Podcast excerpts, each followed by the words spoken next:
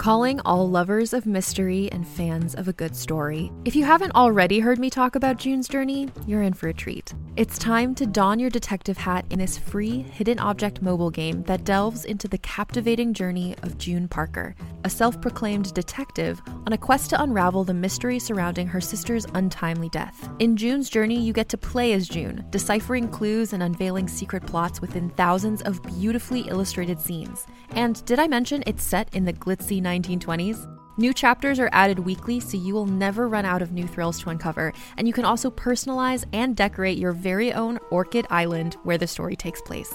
How sharp are your detective skills? Find out when you download June's Journey on your Android or iOS device, or play online via Facebook Games. Your detective journey awaits.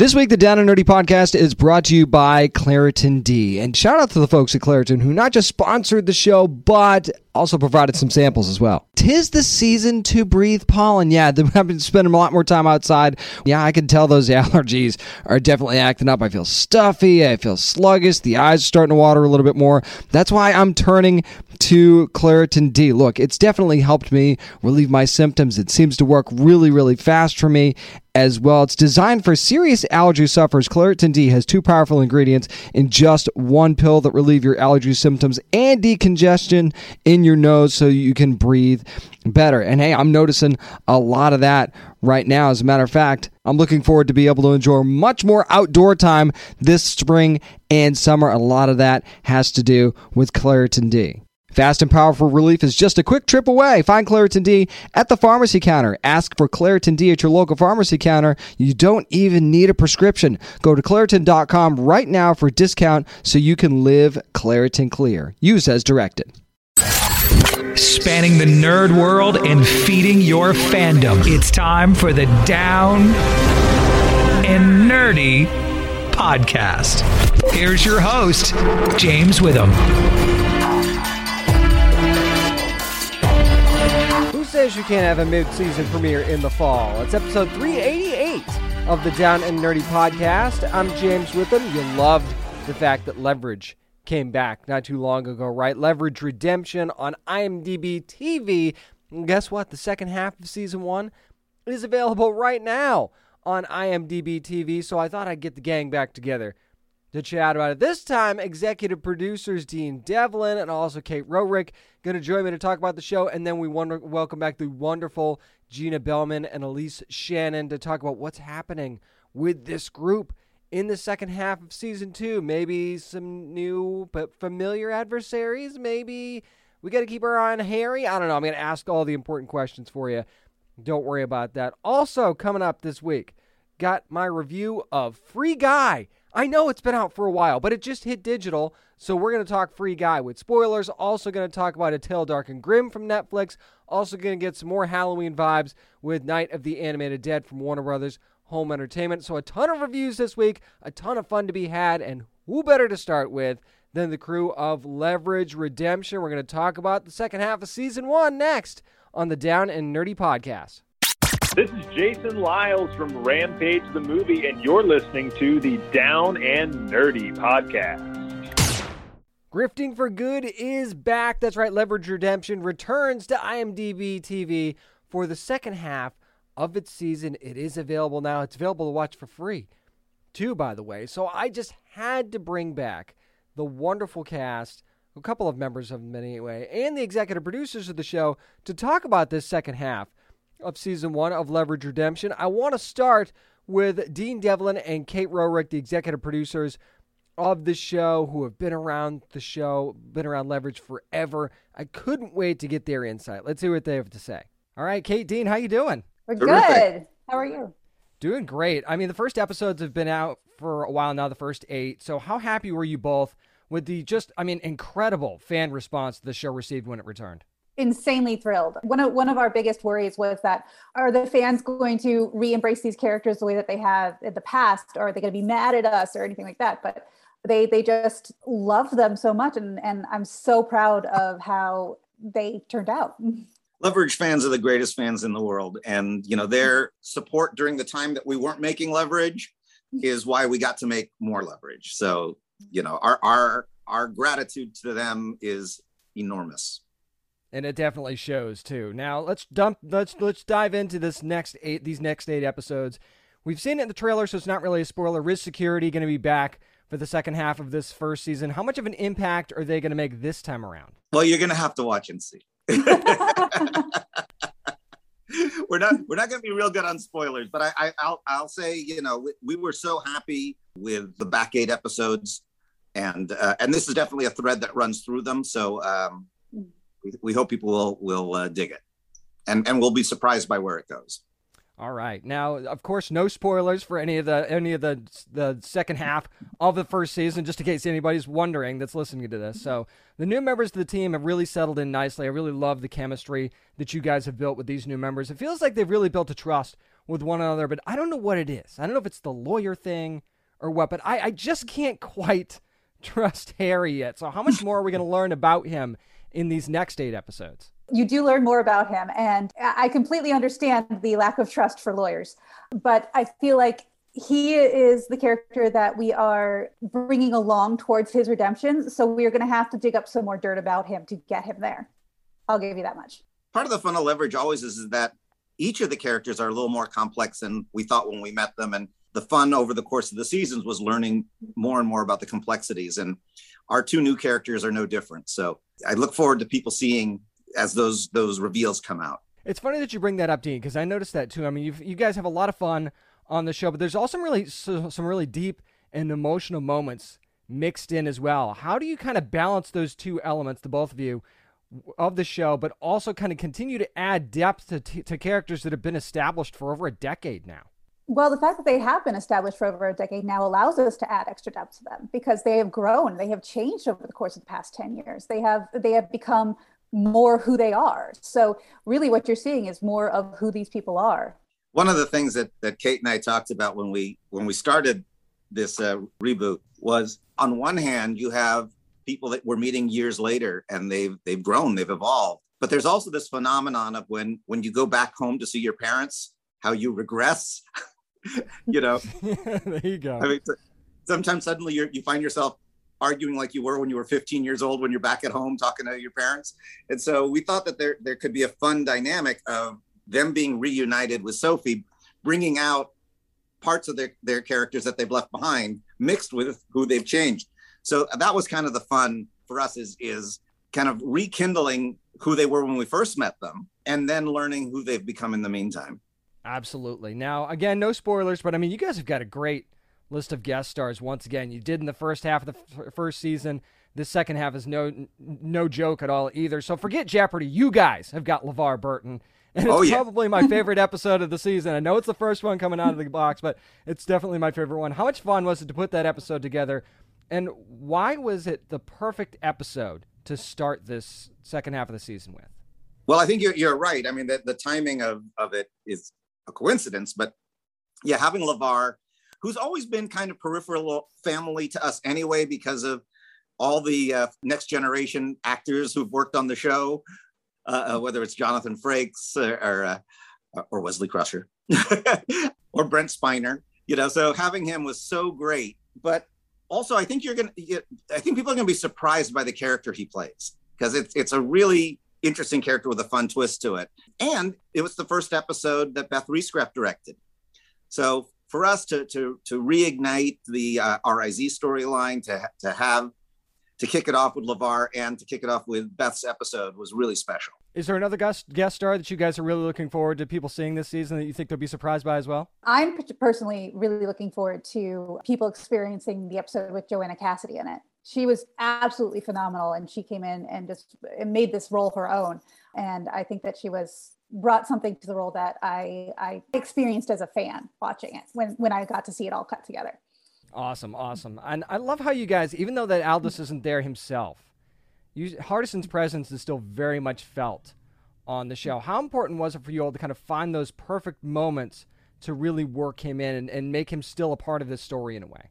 Well, Hardison, yeah, you're right. His presence is felt as much as possible because he is a founding member of the Leverage team, and he is very much a member of. He, he's sort of the glue that holds everybody together and it was it was important for us to find these moments where we could pepper him in pepper in a little little mention a little bit of a little bit of hardison here and there but i i feel like brianna started to really fill fill the shoes that were left to her over the course of this back eight specifically and Aleyse is fantastic too so i, I think mm-hmm. that that just just folds in so so well all right, so I'm gonna let you. I'm gonna have you guys peer into your crystal ball a little bit here because I, I found myself wondering this when I was watching these episodes. So I know other fans are gonna want to know too. So we we know that leverage the leverage team has expanded. They've gone international. They're legit mm-hmm. now. All of these different things. We've heard mention of other teams in previous episodes. If given the opportunity, would you all love to do kind of a spin-off series with maybe one of those completely different teams? We've talked about this, and you know we don't want to over exploit leverage. So we thought that we would really limit it to about 15 more spin-offs of leverage, and then that's it. cut it off. Cut it off at 15 shows because uh, I know that Kate doesn't work hard enough. So she uh, no, I mean, on my plate for, for 15 shows. It's fine but it's been fun. It's been it's been really fun imagining what these other teams around the world are doing and how they relate. And and and we're actually going to see a, a team member from one of the other teams show up this season in the back eight. And I don't know if you know this, but there was actually a version of Leverage done in Korea.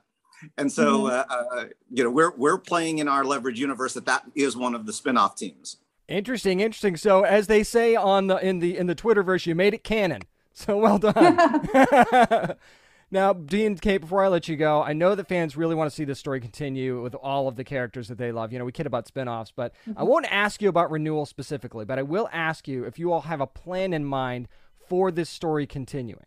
Dean and I have had several conversations over the past the past couple months about what a season two, knock on wood, would look like. So yeah, we, we we're thinking about it. Don't don't worry. We got we got we got ideas.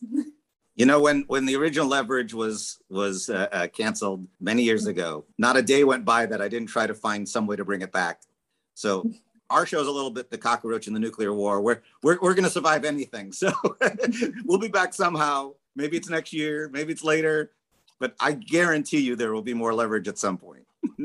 Well, if you're listening to this and you've got or watching it and you've got wood anywhere near you, knock on it because we want more leverage for redemption for sure, and it's going to return on IMDb t- IMDb TV on October the eighth. Kate Rorick, Dean Devlin, thank you so much for taking the time today. I really appreciate it.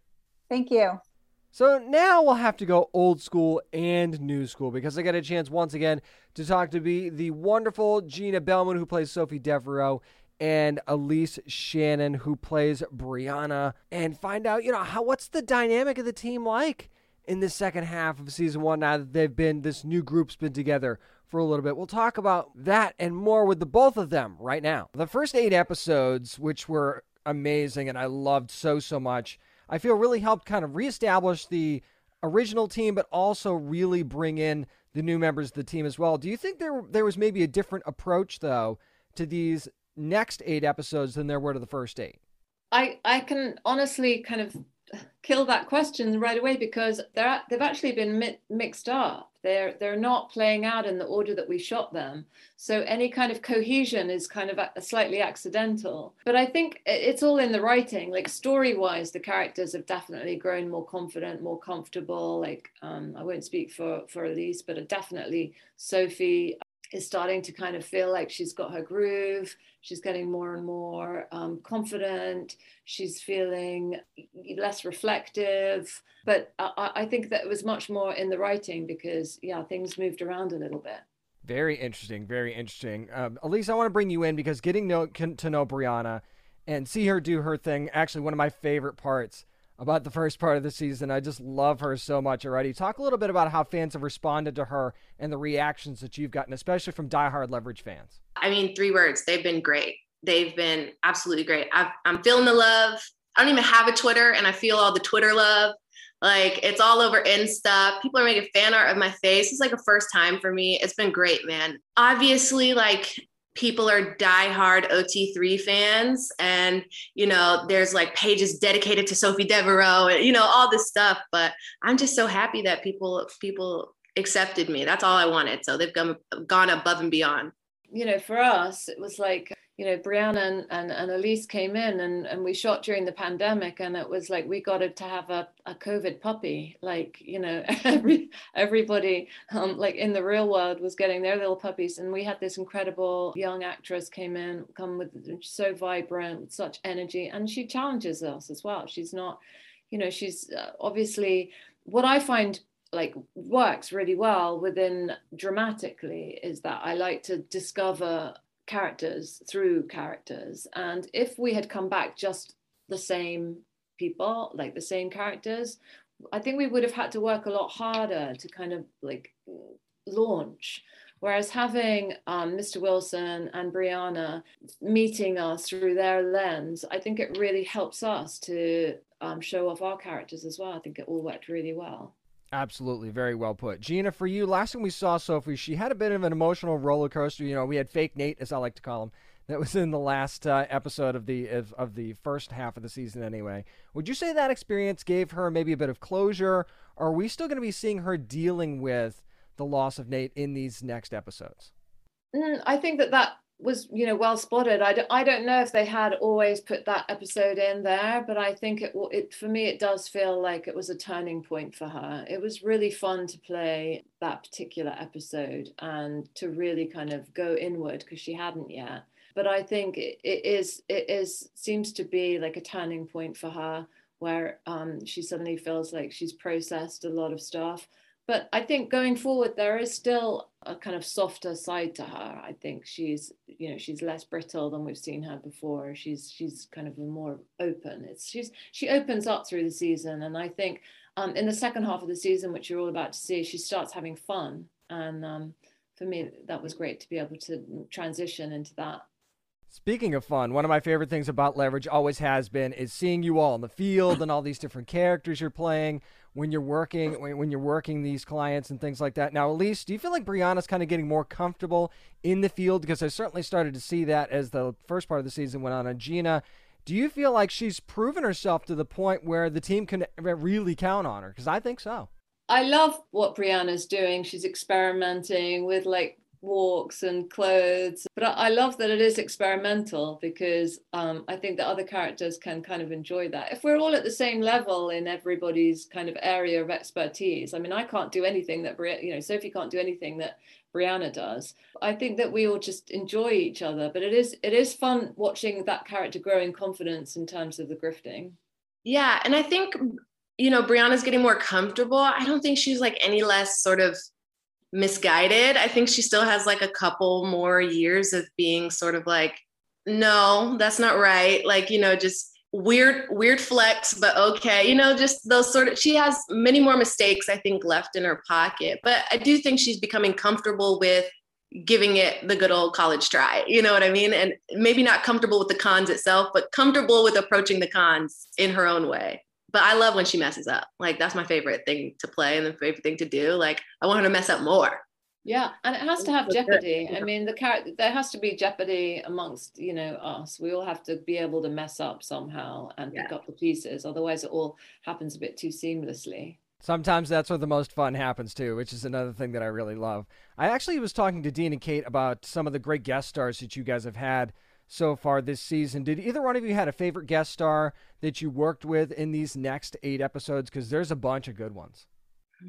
Well, I think we were all. I've never ever. I mean, we've done obviously. I've done a lot of um, episodes from from day one of the first um, incarnation, uh, but I've never seen everybody so awed by anyone as we were by LeVar Burton. I mean, that was just like being in the presence of greatness, and it was it was very humbling to actually look around and think, know that you were in a scene with him.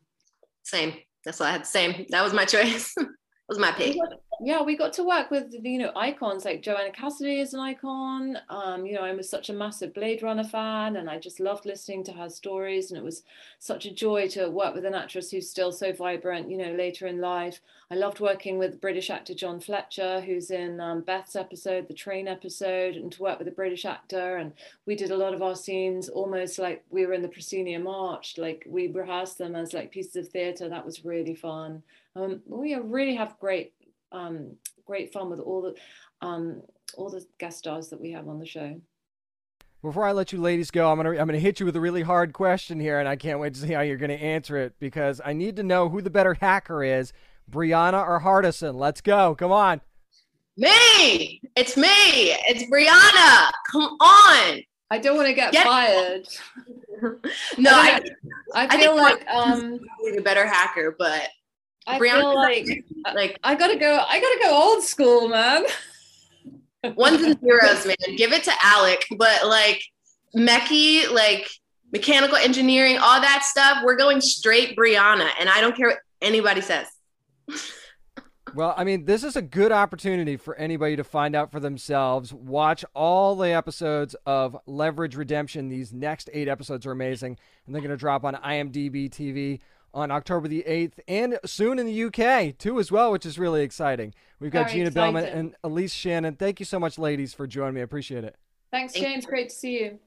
Bottom line is, you know how I feel about Leverage Redemption from my interviews from before, but I'll tell you again, if if you get a chance to watch a show like this for free and then stream an entire season, eh, I mean, you are not going to be sorry that you watch Leverage Redemption. Whether you've seen the original or not, you're going to love this new updated version of Leverage available right now on IMDb TV. Again, thanks to the folks at Amazon and IMDb TV for letting me chat with the wonderful people of Leverage Redemption. Once again, up next, gonna jump into our reviews and start with the Ryan Reynolds movie Free Guy. Yep, finally giving you my review of that one next on the Down and Nerdy Podcast.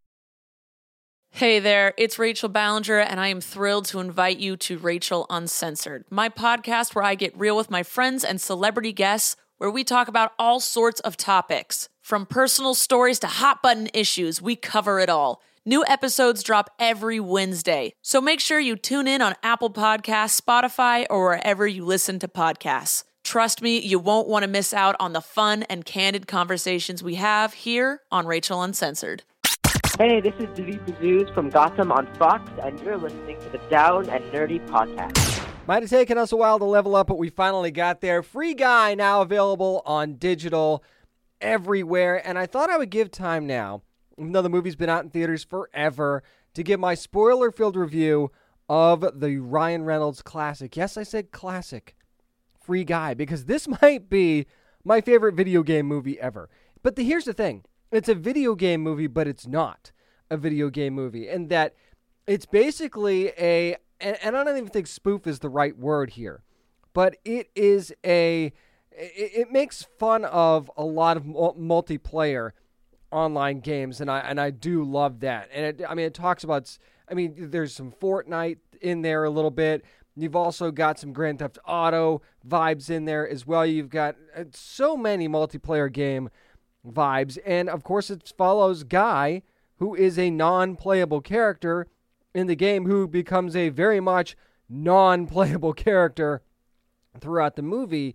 And what it, what this is really, i i- which is interesting, is that yes, it is a comedy. Yes, it is kind of a video game movie, but it's also a love story in a crazy way, and you, you don't see that coming. And you think, okay, this is going to be a love story between a non-playable character in Guy and a playable character in Molotov Girl, who's Millie in the real world, played by, played by J- Comer, Comer, excuse me, and it ends up not being that at all. It's the love story between Millie and Keys, who's played by Joe Keery so brilliantly, and you you find that you're feeling that as you're going throughout this movie, so you get caught up in how fun it is, and then you realize about I would say about halfway through you start realizing, oh my gosh, this is actually a love story. So you're getting caught up in maybe you're like, oh, a love story, that's stupid. Well, maybe you're not somebody who really likes love stories, but guess what? You ended up getting caught up in one anyway, and you didn't even realize it until it was too late because it was so much fun.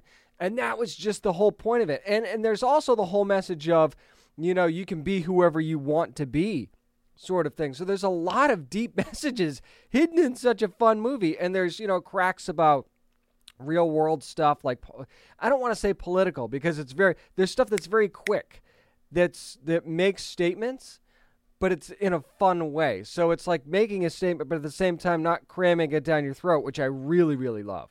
And not only does that make Guy a very interesting character, but it also makes I mean he you already you already know he's fun, But then when you find out, and again, massive spoilers here, when you find out that he's actually an AI, an AI and can actually like write his own code, but not in like that dangerous war games kind of way, because we've seen that before, right? You've seen how characters can become dangerous and things like that. There's been plenty of shows and movies based on artificial intelligence that just decides it doesn't want to go away and it takes over and it becomes dangerous. But instead, they you take it and you flip that completely around 180 and it just makes Guy a better guy. it is so refreshing. And you see people get caught up in that, right? And that is also a really cool part about this movie is that they bring in like this the streamer aspect of of video games, right? And they bring in players and things like that, and people that would be interested in watching these streams and watching these games, and they get caught up in the fact that Guy is just a good guy, and for and you and you think who would want to play that, and that's exactly it. Maybe people would, and I, I love that they play that. I love that they play that off as well. And then you've got the very evil Antoine, played by Taika Waititi. And I just when he plays the bad guy, it's just so much fun. I got to be honest. When when Taika Waititi is playing the bad guy, it's amazing. And he's this, you know, over the top, you know, lead. I don't know if he's necessarily the lead designer, but he's the owner of this of the studio that the that the game comes from.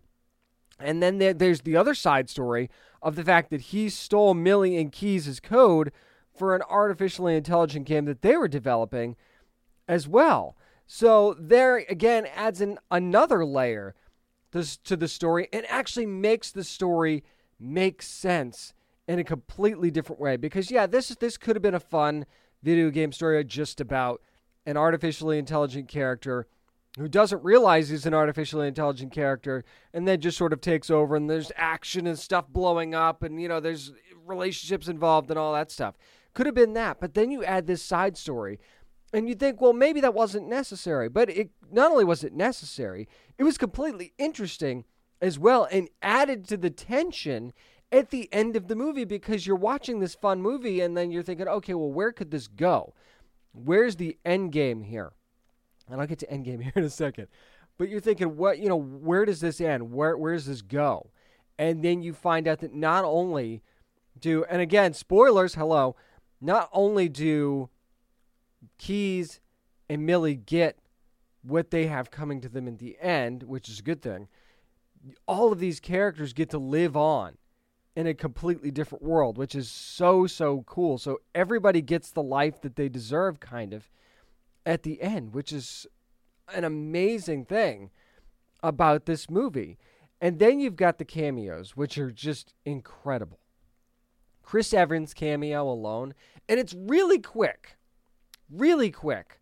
But when you see how that cameo plays about and just the line that he has, given the fact that he was freaking Captain America and other things that he's said in Avengers movies, Uh, it, it, it was amazing. Seeing Alex Trebek was amazing as well. And it was just, again, really quick. But, you know, given the fact that Alex Trebek's no longer with us. It was just an amazing cameo. It got brought up in there, but just seeing how everybody gets caught up in Blue Shirt Guy, right? And you see how things can become a phenomenon is is so so cool, and it's just so. It's also very inventive. It's a way to bring the video game world in in a way that's not cheesy. It does make fun of certain things about video games like the dancing and things like that and, and bugs in games which i think is a great thing to make fun of in a movie like this. But it also it, brings it brings out the action in such a cool way with, without a whole bunch of like cg and there's yes there's some cg there has to be right but it brings out this this action in a cool way and it shows you like how the weapons in a game can be used in these certain situations and things like that. And the weapons that they created for this game, I thought were really, really neat as well. So, I mean, overall, I had so much fun with Free Guy. And I didn't even talk about the relationship between Guy and Buddy, who's played by Lil Rel Howery. And I, I, there's just so many characters that I loved in this movie and so many characters that I had fun with mixed around all of this great action, mixed around this sort of poking fun at things here and there, which is classic Ryan Reynolds from from a Ryan Reynolds movie. I'd expect nothing less, and just so wonderfully acted by so many in this movie that if you haven't seen Free Guy yet, yeah, I gave you some spoilers, but I didn't give you the whole list of spoilers. Okay, this is a movie you will enjoy immensely, and whether you're watching it at home or maybe you can find a theater that it's still playing in, I'm not sure if it's still in theaters or not, but I got to tell you, Free Guy definitely worth watching at home or wherever you are and it is definitely worth the wait if you didn't get a chance to see it in theaters when it came out in August. That's going to do it for my spoiler filled review of Free Guy. Up next, going to keep the spoilers rolling.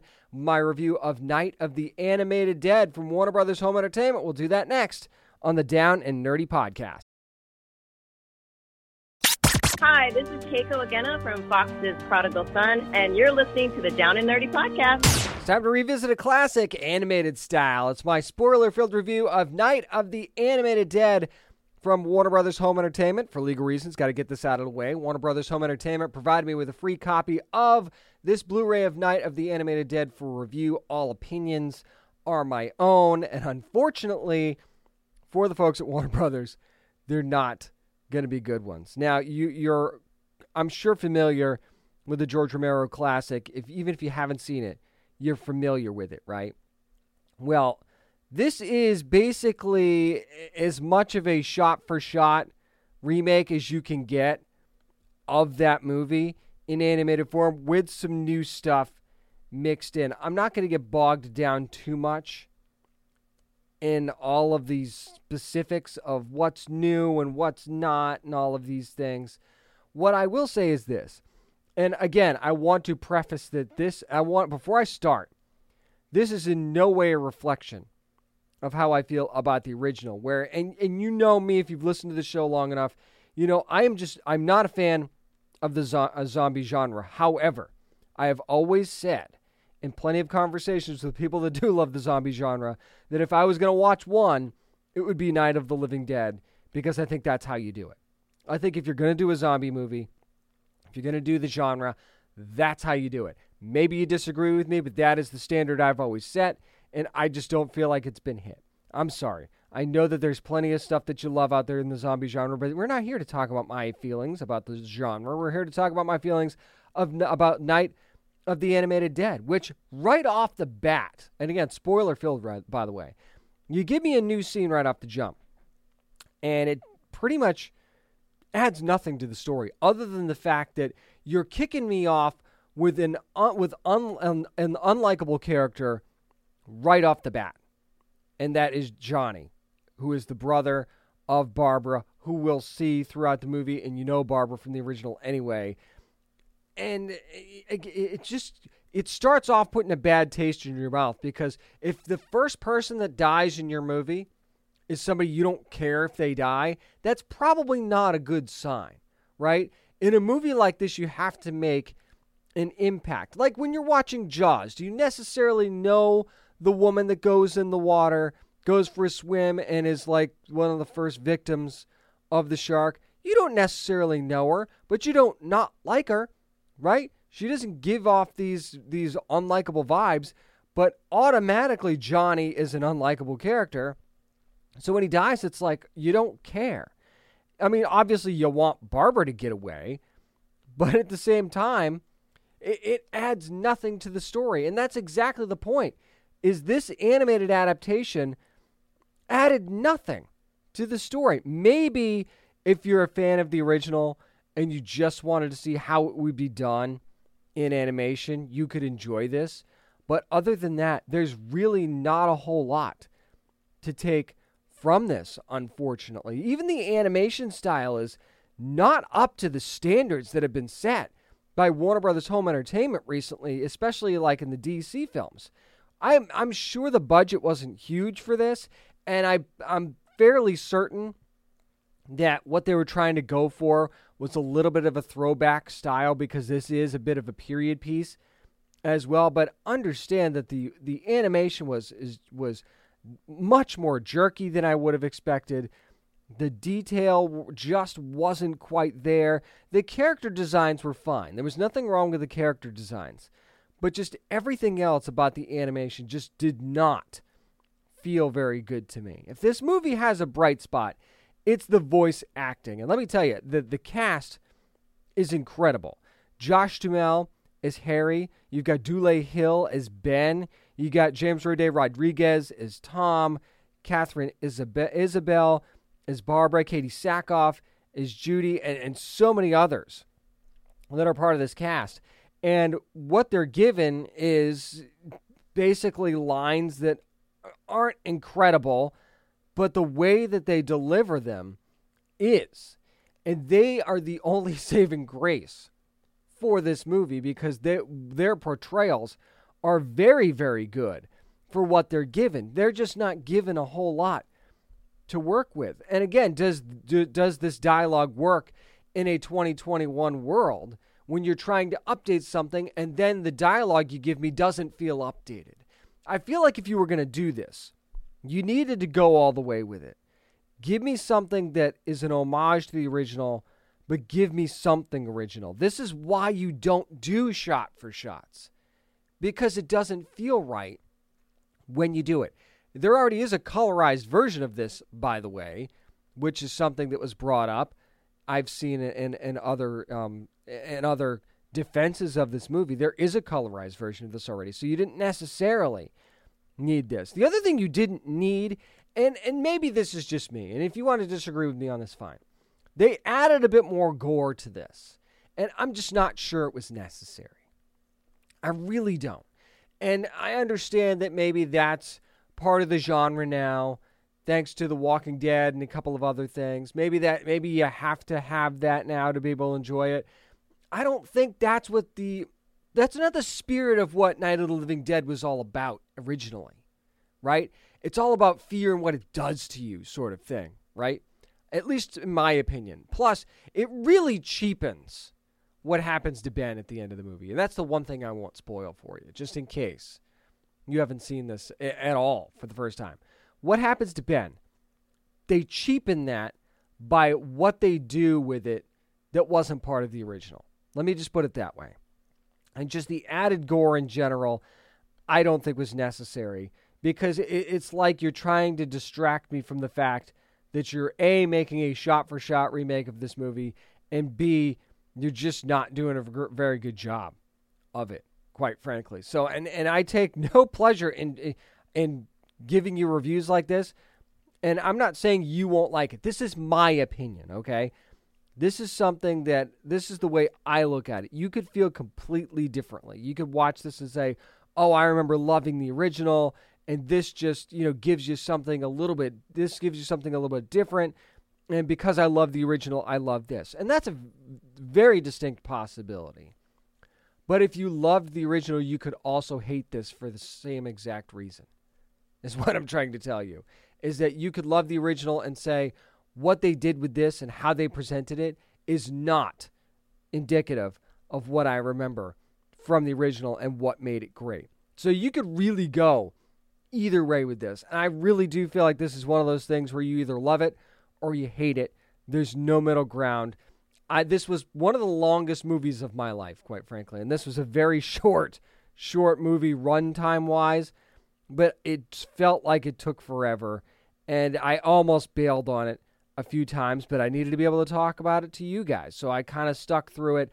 I'm not sure if I if if I were you, I would, but I'll never tell you not to watch something I'm just telling you that my opinion, Night of the Animated Dead is dead on arrival, and I I would not sit through it again.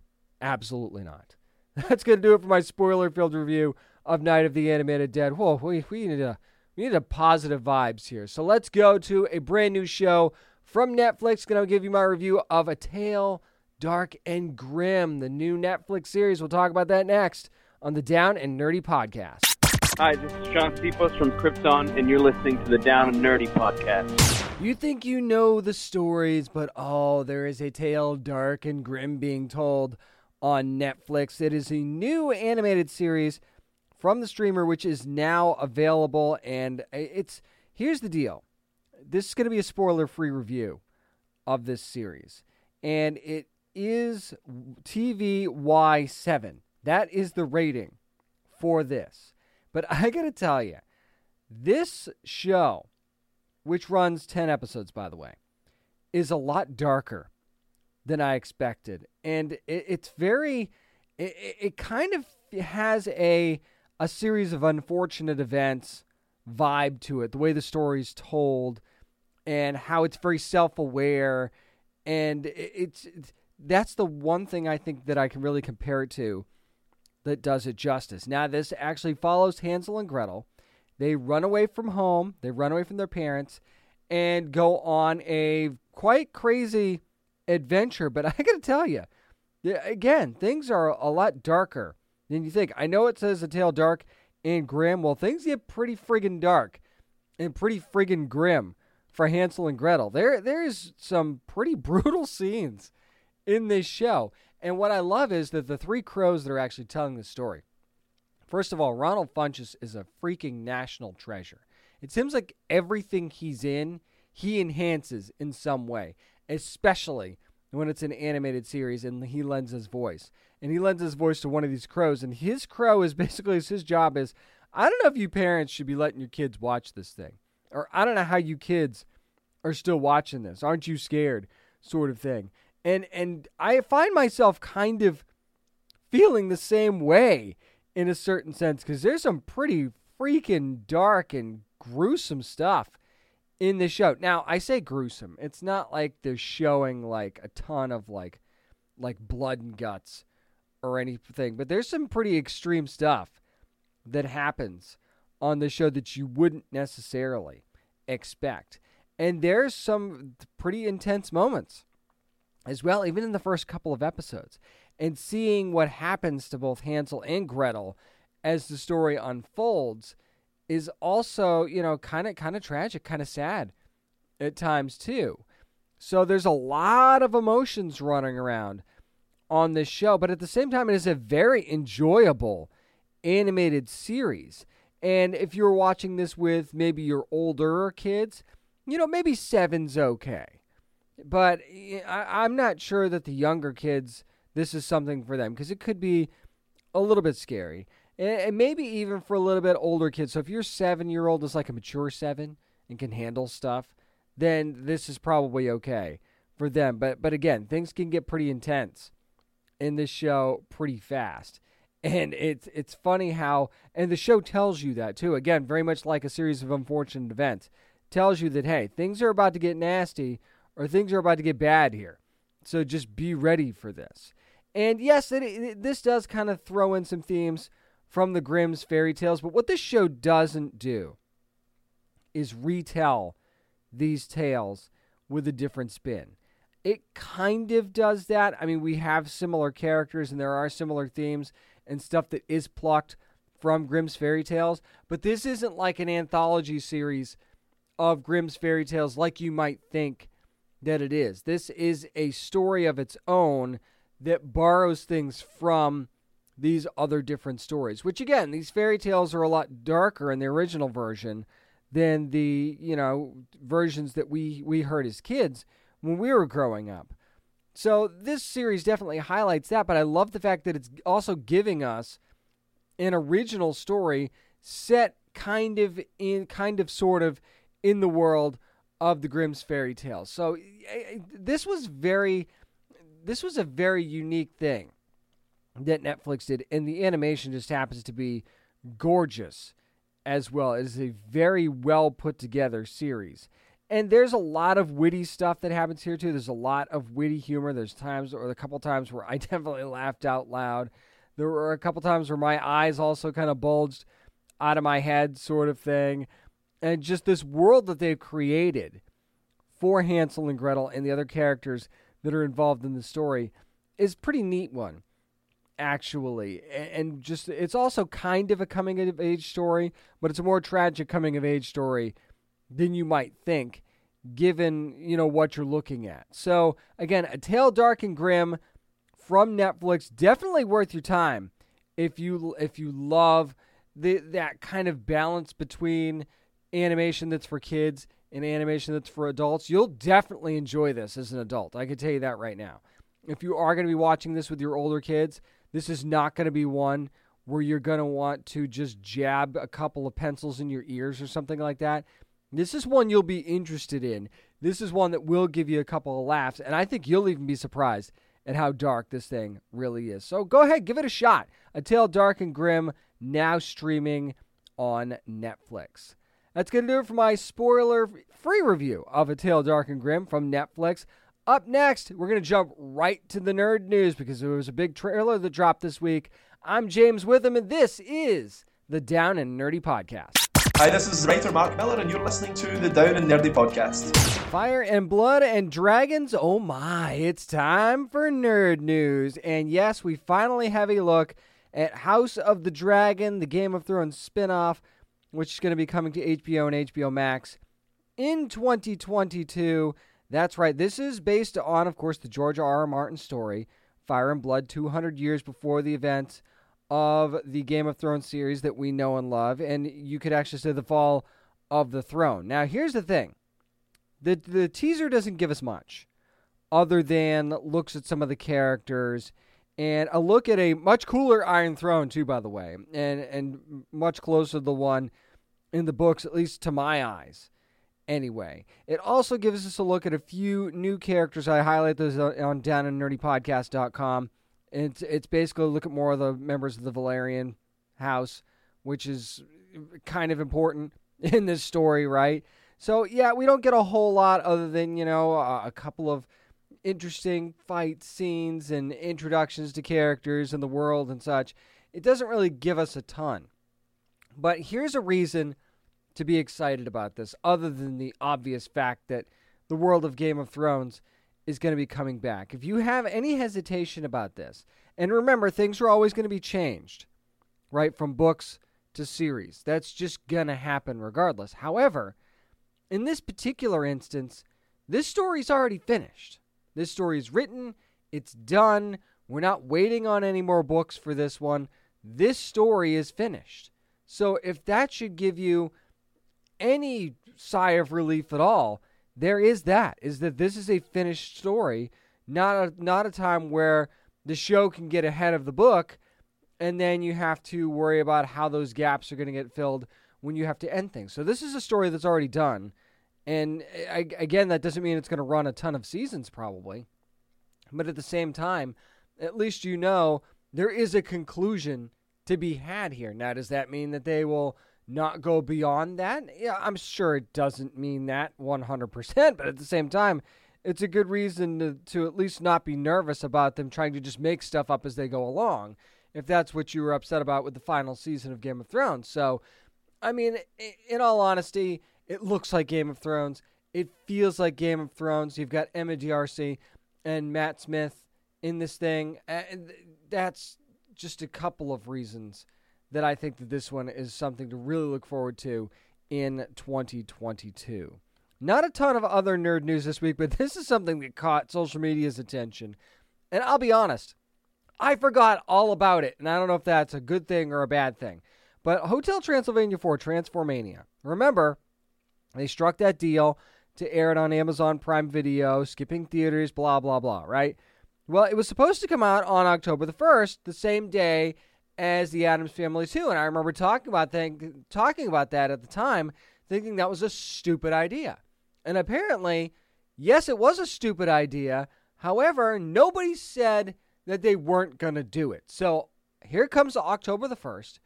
Nothing from Amazon, nothing from Sony Animation saying that the movie wasn't going to come out on that date. That date comes, no movie. Fans are like, what the hell?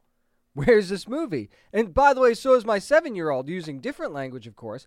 But my seven year old saying, hey, dad, you told me this was coming out on October the 1st. Where is it? And guess what? It wasn't there. And then several days later, and I mean, like, I think it was October the 6th, they finally released the official statement that Hotel Transylvania 4 Transformania is now going to be coming to Amazon Prime Video on January the 14th, 2022. Now, again, at least it's coming out. Let's just go with that for now. That's the good news. At least it's coming out. But here's the thing Did you not realize that people would probably notice when the movie didn't come out. Now, granted, I forgot. My kid didn't forget, but I forgot. So, I mean, innocent mistake on my part, but I also don't own the studio and I also don't own the place where the movie's supposed to be coming out in the first place. So you'd think that if your movie wasn't going to be coming out in October like you said it was, you might have given people a heads up on that. Just a little bit. This is one of the only times I can think of where there was no heads up whatsoever. And the release date just came and went. And then they went, oh, yeah.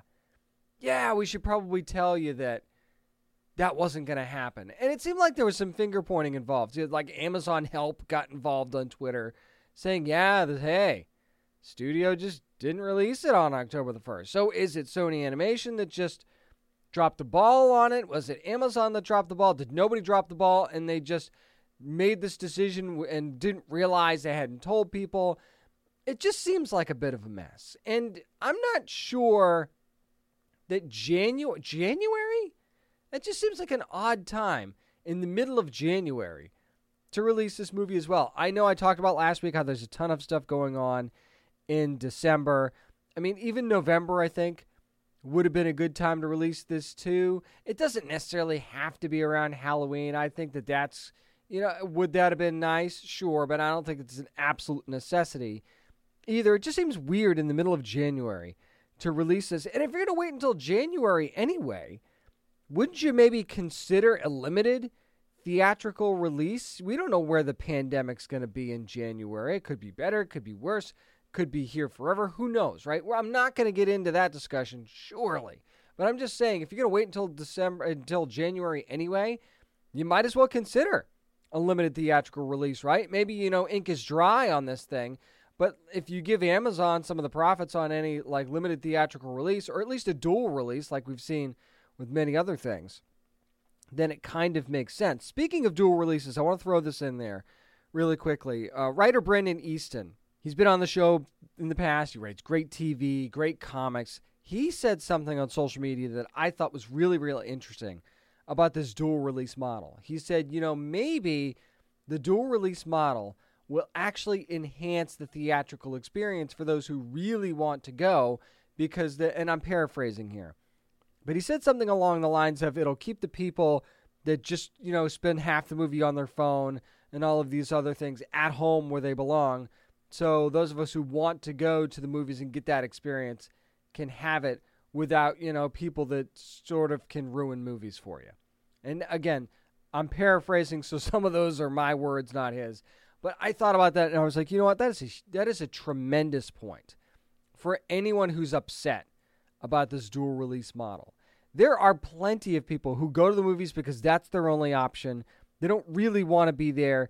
And especially if they get bored with the movie, then they spend half the time, you know, texting during movies on their phone, or some people are talking, and you know, people that that you know, some some of them bring their kids to movies that they probably shouldn't be bringing their kids to. Again, no judgment from me. I'm a parent too, so I get it. But I I don't bring my kids to R-rated movies and things like that, and I'm a young kids. It's because it just doesn't make any sense. First of all, second of all, I, I know that they're not going to be quiet. But again, not going down that rabbit hole. I'm just saying that Brandon's got a point about this. Maybe having a dual release model is not the end of the world after all, because I mean, look at Venom. Venom's proved that a movie can make money. Now, again, in theaters only, but that has proven it could make money. Black Widow proved that not too long ago with that dual release model. There are ways for movies to make money for everybody to be happy with the dual release model. And yes, maybe this will enhance the theatrical experience. Maybe theaters, instead of whining about it, need to realize that and, you know, capitalize on it a little bit. So, again, I think very interesting to see how much this dual release model continues in the future. I didn't know I'd be talking about not one but two pieces of DC's Legends of Tomorrow news, but yet here we are. And I want to start with the one that I'm the most excited about, and that is that Wentworth Miller is going to return for the 100th episode of DC's Legends of Tomorrow. This, according to now, several outlets have taken credit for this, saying that they've learned it or confirmed it. So I'm just not going to name anybody because if everybody thinks that they did it, then nobody did it. So I'm just going to say that this was announced, okay? The episode's going to air on October the 27th. And Caity Lotz, again, behind the camera directing. She does a fantastic job on these episodes that she directs. And it's interesting because it's going to be uh, revisiting past seasons through the eyes of Gideon. Now, remember, Gideon, Amy, Amy Louise Pemberton, going to be a member of the cast in season seven in the flesh. So we're going to see Gideon outside of the computer world and in the physical world now coming up for this season. And Leonard Snart, Captain Cold, going to be part of this. Maybe not the only character that we'll see, but this is one of the ones that has been confirmed for this show. So, and, and it's fun, and it's funny. Phil Klemmer told uh, TV Line, and this is one time I will give credit because this is something that Phil Klemmer told them. He said the whole season is really predicated.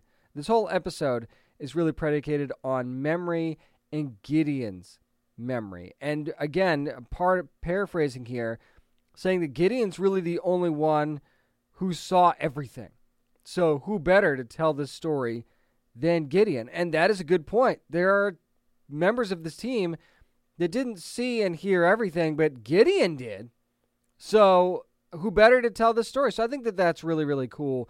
And of course, Legends of Tomorrow moving to Wednesday nights starting on October the 13th. That is when the new season begins. Man, it's crazy to think that these new seasons are already starting back up. That really snuck up on us, didn't it? But the other piece of DC's Legends of Tomorrow news, and if you're a Beebo fan, get excited because Beebo Saves Christmas, the holiday special, going to be happening on Wednesday, December the 1st at 8 p.m. There's going to be an encore presentation on Tuesday, December the 21st, closer to Christmas, just in case you missed the first one or want to see it again. Basically, this is going to be there's going to be an elf who's voiced by Chris Kattan, played Sprink, called Sprinkles, and and obsessed with efficiency. Thinks that Christmas would actually run better without Santa. So Beebo and his friends actually travel to the North Pole to help discover what truly makes Christmas meaningful and the rest is history. This just sounds like, and if you're if you've got Legends of DC's Legends of Tomorrow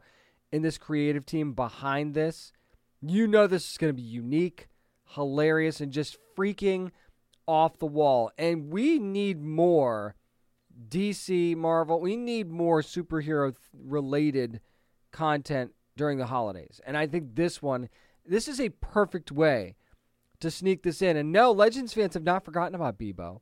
We always want more Beebo. And now we're getting Beebo and Christmas put together. That is the best gift that I think that we could ask for. So Beebo Saves Christmas, December the 1st. Mark me down. I'm down. And I can't wait to see how this one's going to turn out. That's going to do it for this week's edition of the Down and Nerdy podcast. Again, thanks to the amazing executive producers and cast of Leverage Redemption for joining me. Make sure you're watching those episodes right now on IMDb TV. So the whole first season up there now. You can also find out more from us at downandnerdypodcast.com. Follow along on social media as well at Down and Nerdy 757 on Twitter and Instagram, and at Down and Nerdy on Facebook. Remember, you never have to apologize for being a nerd, so let your fan flag fly and be good to your fellow nerds. Contained herein are the heresies of Radolf Burntwine, erstwhile monk turned traveling medical investigator. Join me as I uncover the blasphemous truth of a plague ridden world that ours is not a loving God, and we are not its favored children. The heresies of Radolf Burntwine Coming January 2nd, wherever podcasts are available.